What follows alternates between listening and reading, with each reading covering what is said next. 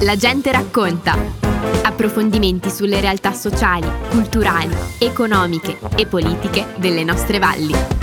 Eccoci qui per la gente racconta con me. Oggi c'è Mara Nemela, direttore Fondazione Dolomiti UNESCO. Benvenuta negli studi di Radio Fiemme. Grazie e un saluto a tutti i radioascoltatori. Non tutti conosciamo bene cosa fa Dolomiti UNESCO, la Fondazione Dolomiti UNESCO. Vuoi raccontarci un po' quello che fate? Il riconoscimento UNESCO per le Dolomiti è un riconoscimento che è arrivato nel 2009 e fra i requisiti che sono stati richiesti per mantenere questo riconoscimento c'è stata la richiesta di avere un ente che in qualche modo facesse da rete e tenesse insieme i diversi territori che compongono questo bene, perché il riconoscimento è dato a vari sistemi montuosi, nove sistemi, che si trovano in cinque province diverse, Trento, Bolzano, Belluno, Udine e Pordenone. Quindi un prerequisito è ad avere un ente gestore che si interfacciasse con queste province, quindi questa è la Fondazione Dolomiti UNESCO. Questo ente innanzitutto fornisce un tavolo di lavoro a queste province, a queste regioni per lavorare insieme, quindi siamo un luogo di incontro. Perché dobbiamo pensare alle Dolomiti come una formazione unica, non è la divisione delle province. Esattamente, il bene è unico e quindi dobbiamo mantenere adeguati livelli di protezione e gestione su tutto il bene anche in maniera concertata, proprio perché molti sistemi sono anche divisi su più province, ma in ogni caso c'è questa cosa che mi piace ripetere a tutti, se uno di questi pezzettini viene compromesso, si compromette l'intero bene, quindi l'idea di eh, lavorare per singole comunità o per singole province è una cosa che ci dobbiamo un po' scordare quando parliamo di riconoscimento UNESCO. Quindi la fondazione sta lì, cerca di mettere d'accordo questi soggetti, non siamo noi come fondazione a eh, gestire effettivamente e direttamente il bene perché sono le province e le regioni che hanno la sorveglianza, però siamo quelli che stanno dietro in qualche maniera a mettere d'accordo e a spingere anche le province, i soci ad avere un'attenzione, un riguardo rispetto all'integrità delle nostre montagne. Immagino che non sia semplice mettere d'accordo tutti. Cosa propone la fondazione proprio per eh, mettere d'accordo tutti questi enti? Intanto noi abbiamo un sistema molto articolato che mh, mm, cerca di favorire la partecipazione di tutte le comunità, però l'elemento fondamentale che utilizziamo è un piano di gestione, cioè negli anni è stato consolidato ed approvato una strategia complessiva di gestione a cui i vari soci devono attenersi. All'interno di questa strategia noi abbiamo una programmazione programmazione di attività pluriennali che concertiamo non solo con le amministrazioni ma con tanti uffici, con i parchi, con i soggetti che direttamente si occupano di gestire eh, questi vari tasselli del mosaico del bene. Dolomiti, un patrimonio da proteggere, quando è che vi incontriamo? Cos'è che troviamo mh, l'utente, diciamo il turista, ma anche noi di valle che giriamo per le Dolomiti, come si propone al pubblico? La fondazione non propone al pubblico perché il nostro lavoro è più di reportistica rispetto al è più fondato sulla necessità di mandare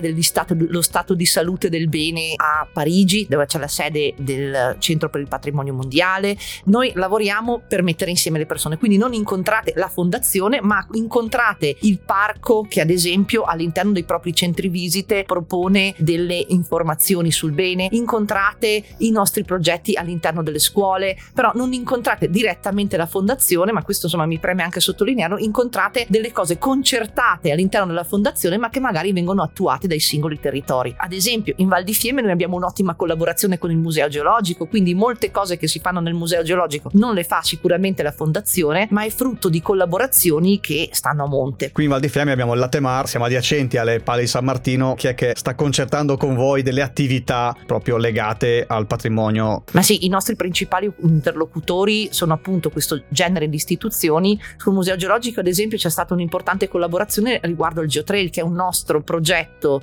di frequentazione virtuale, di mediazione sui temi della geologia, in cui il museo è uno dei nostri partner, oppure anche con il Parco di Paneveggio abbiamo collaborato. Recentemente a novembre abbiamo organizzato un corso per amministratori sui temi, corso, incontro, perché alla fine queste sono occasioni di scambio. Ne avevamo proprio parlato in radio nei nostri notiziari mesi fa. Ah, bene, mi fa piacere.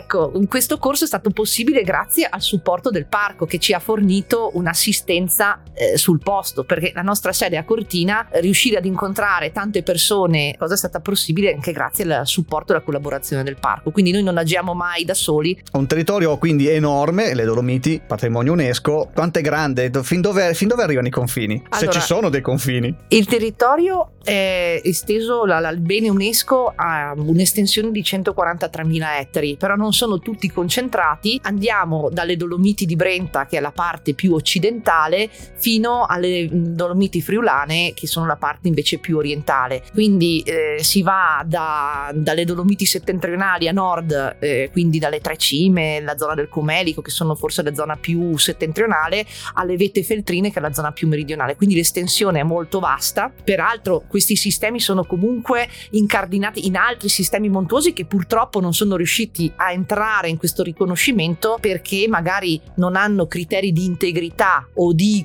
tutela o gestione eh, come gli altri sistemi. In realtà dal punto di vista geologico e paesaggistico molti di più sarebbero i monti, le vette che potrebbero ambire a entrare in questo riconoscimento, però mi preme anche sottolineare che il prerequisito per essere un riconoscimento UNESCO non è solo l'unicità, la bellezza, il valore geologico, ma anche l'integrità e la corretta gestione. Le province che si trovano un massiccio dolomitico si diano da fare. Volendo il patrimonio si può anche estendere, però ecco, bisogna darsi un po' di, un po' di maggiore attenzione, diciamo così, diplomaticamente. Parliamo di proposte nuove che arriveranno dalla vostra fondazione. Allora, innanzitutto mi piacerebbe rapidamente dirvi che abbiamo fatto un rapporto periodico, un rapporto che si fa ogni sei anni, in cui il sito viene un po' analizzato, scandagliato e si fa una valutazione sullo stato di salute del sito, della gestione, del coinvolgimento degli attori. È emersa un po' una situazione che ci aiuta molto poi nella programmazione nel valutare le attività. Qual è lo stato di salute delle nostre Dolomiti? Allora, le Dolomiti stanno bene, dobbiamo rapportarci anche ad altri siti e sicuramente è un sito che è gestito molto bene ma che ha qualche problema. In alcune zone, non ovunque, ci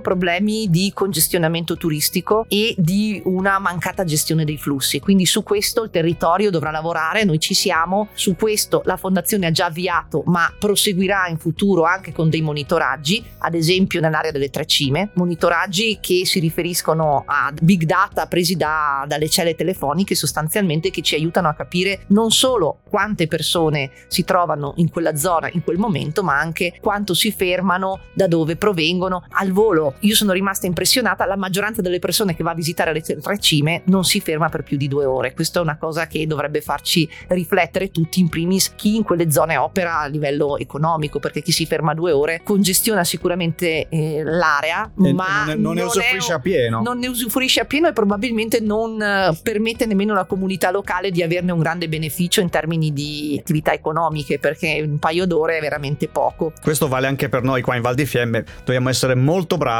a spiegare il nostro territorio e far sì che chi viene qua eh, non sia solo di passaggio, ma sia una persona che ama il nostro territorio e porta del benessere anche a noi e, che siamo che, qui. E che nel momento in cui si trova sul territorio apprende, capisce, trova dei valori, trova un interesse e ha modo anche di prolungare il proprio soggiorno, quindi anche avendo anche un minore impatto in generale sul territorio se ci si ferma un po' di più. Ecco, questo rapporto serve agli amministratori, insomma agli enti, ai vostri soci per poi programmare delle attività. Però per programmare delle attività immagino che servirà della formazione, insomma, delle informazioni. Allora, il programma di attività della Fondazione per il prossimo quinquennio ha tantissime risorse dedicate alla comunicazione, cioè sensibilizzazione più che comunicazione e formazione. Il tema della formazione è centrale perché non è solo con le ordinanze, i divieti, le leggi che si tutela il territorio, ma è con una consapevolezza diffusa. Se uno impara a conoscere un territorio, lo protegge. Assolutamente. Noi veniamo da una buona cultura di territorio, le persone ci tengono, le persone che vivono nelle nostre vallate hanno una buona consapevolezza, però ci rendiamo conto che il patrimonio mondiale non è della fondazione, ma è di tutti ed è bene che tutti capiscano anche il grande valore che hanno le nostre nostre montagne. Dunque, formazione, formazione a più livelli. A chi è rivolta questa formazione? A cui è rivolta saranno le scuole. Abbiamo già avviato delle mostre didattiche itineranti, ma su questo filone ci si muoverà anche nei prossimi anni. Ci sono poi gli amministratori che sono cruciali perché la consapevolezza da parte degli amministratori è cruciale. Abbiamo già avviato dei corsi per amministratori, ma un'attività che potenzieremo, anche perché la formazione diventa poi un momento di scambio, di eh, autoformazione anche fra soggetti diversi. Quando incontriamo sindaci o amministratori di diverse vallate, il semplice confronto durante la pausa caffè diventa anche questo elemento formativo. Poi altro destinatario della fondazione saranno, della formazione saranno consorzi turistici e persone che si occupano di incoming di turistico, ma anche di comunicazione rispetto al turista, perché ci rendiamo conto che uno dei grandi temi è la scarsa consapevolezza dei nuovi turisti rispetto alla montagna, ai suoi rischi. Quindi, quindi è un corso di formazione per chi si occupa per esempio dei social, dei siti internet, dove spiegare come comportarsi in montagna? Sì, stiamo lavorando per creare delle linee guida per evitare magari di ricorrere a eh, di postare fotografie che potrebbero, ad esempio, questo è solo un esempio, eh, portare dei comportamenti emulativi scorretti. Se Facciamo un esempio, ecco. mettiamo una bellissima influencer che si bagna e mette i piedi in un laghetto di montagna, questa cosa se la ripetono tante persone, quel laghetto di montagna domani muore. Quindi è bene magari evitare di eh, incentivare, mostrare comportamenti che possono, se emulati, generare degli impatti significativi. Non è una censura, ma sono magari dei piccoli suggerimenti che ci piacerebbe dare concertandoli con eh, il territorio, perché la comunicazione è un altro dei fronti dove si generano impatti. Una volta si parlava di impatto ambientale solo sulle infrastrutture, ecco, l'emulazione, i social, la comunicazione influenzano molto il comportamento delle persone e possono anche questi generare impatti significativi. Ho visto um, tempo fa una bellissima iniziativa, per esempio, che raccontava i, i rifugi. Esatto, da un paio d'anni lavoriamo con i gestori di rifugio per una campagna che si chiama Vivere in rifugio, dove i, sono gli stessi gestori ad autoprodurre dei video. Per la fondazione è stata una campagna veramente a basso costo, nel senso che Beh, fatto... da, queste cose sono belle quando vengono, vengono dal basso. dal basso. Abbiamo lavorato con i gestori di rifugio e abbiamo capito che è una necessità sentita far capire che cos'è un rifugio. Quindi mostrare un po' il dietro le quinte, la quotidianità del gestore di rifugio, come il gestore di rifugio porta a valle l'immondizia. Se le persone lo vedono, quindi vedono il gestore che carica i sacchi su una motocariola che poi deve andare a una teleferica, eccetera, probabilmente è più motivato il turista a portare a valle i propri rifiuti da solo. Noi ci auguriamo che questi messaggi vengano percepiti. Cose positive e propositive, cosa che facciamo sempre qui in Radio FM. Cioè, noi, per esempio, diamo le buone notizie proprio perché solo con le buone notizie, con i buoni comportamenti e la buona comunicazione si possono ottenere dei buoni eh, risultati. Come si può collaborare con voi? Allora, ci si può, voi potete tranquillamente intanto rivolgersi al, al nostro sito web dolomitiunesco.info dove trovate informazioni sulle nostre attività che sono davvero tante, eh, non ultima quella del Geotrail che è un nuovo portale per apprendere la geologia delle Dolomiti,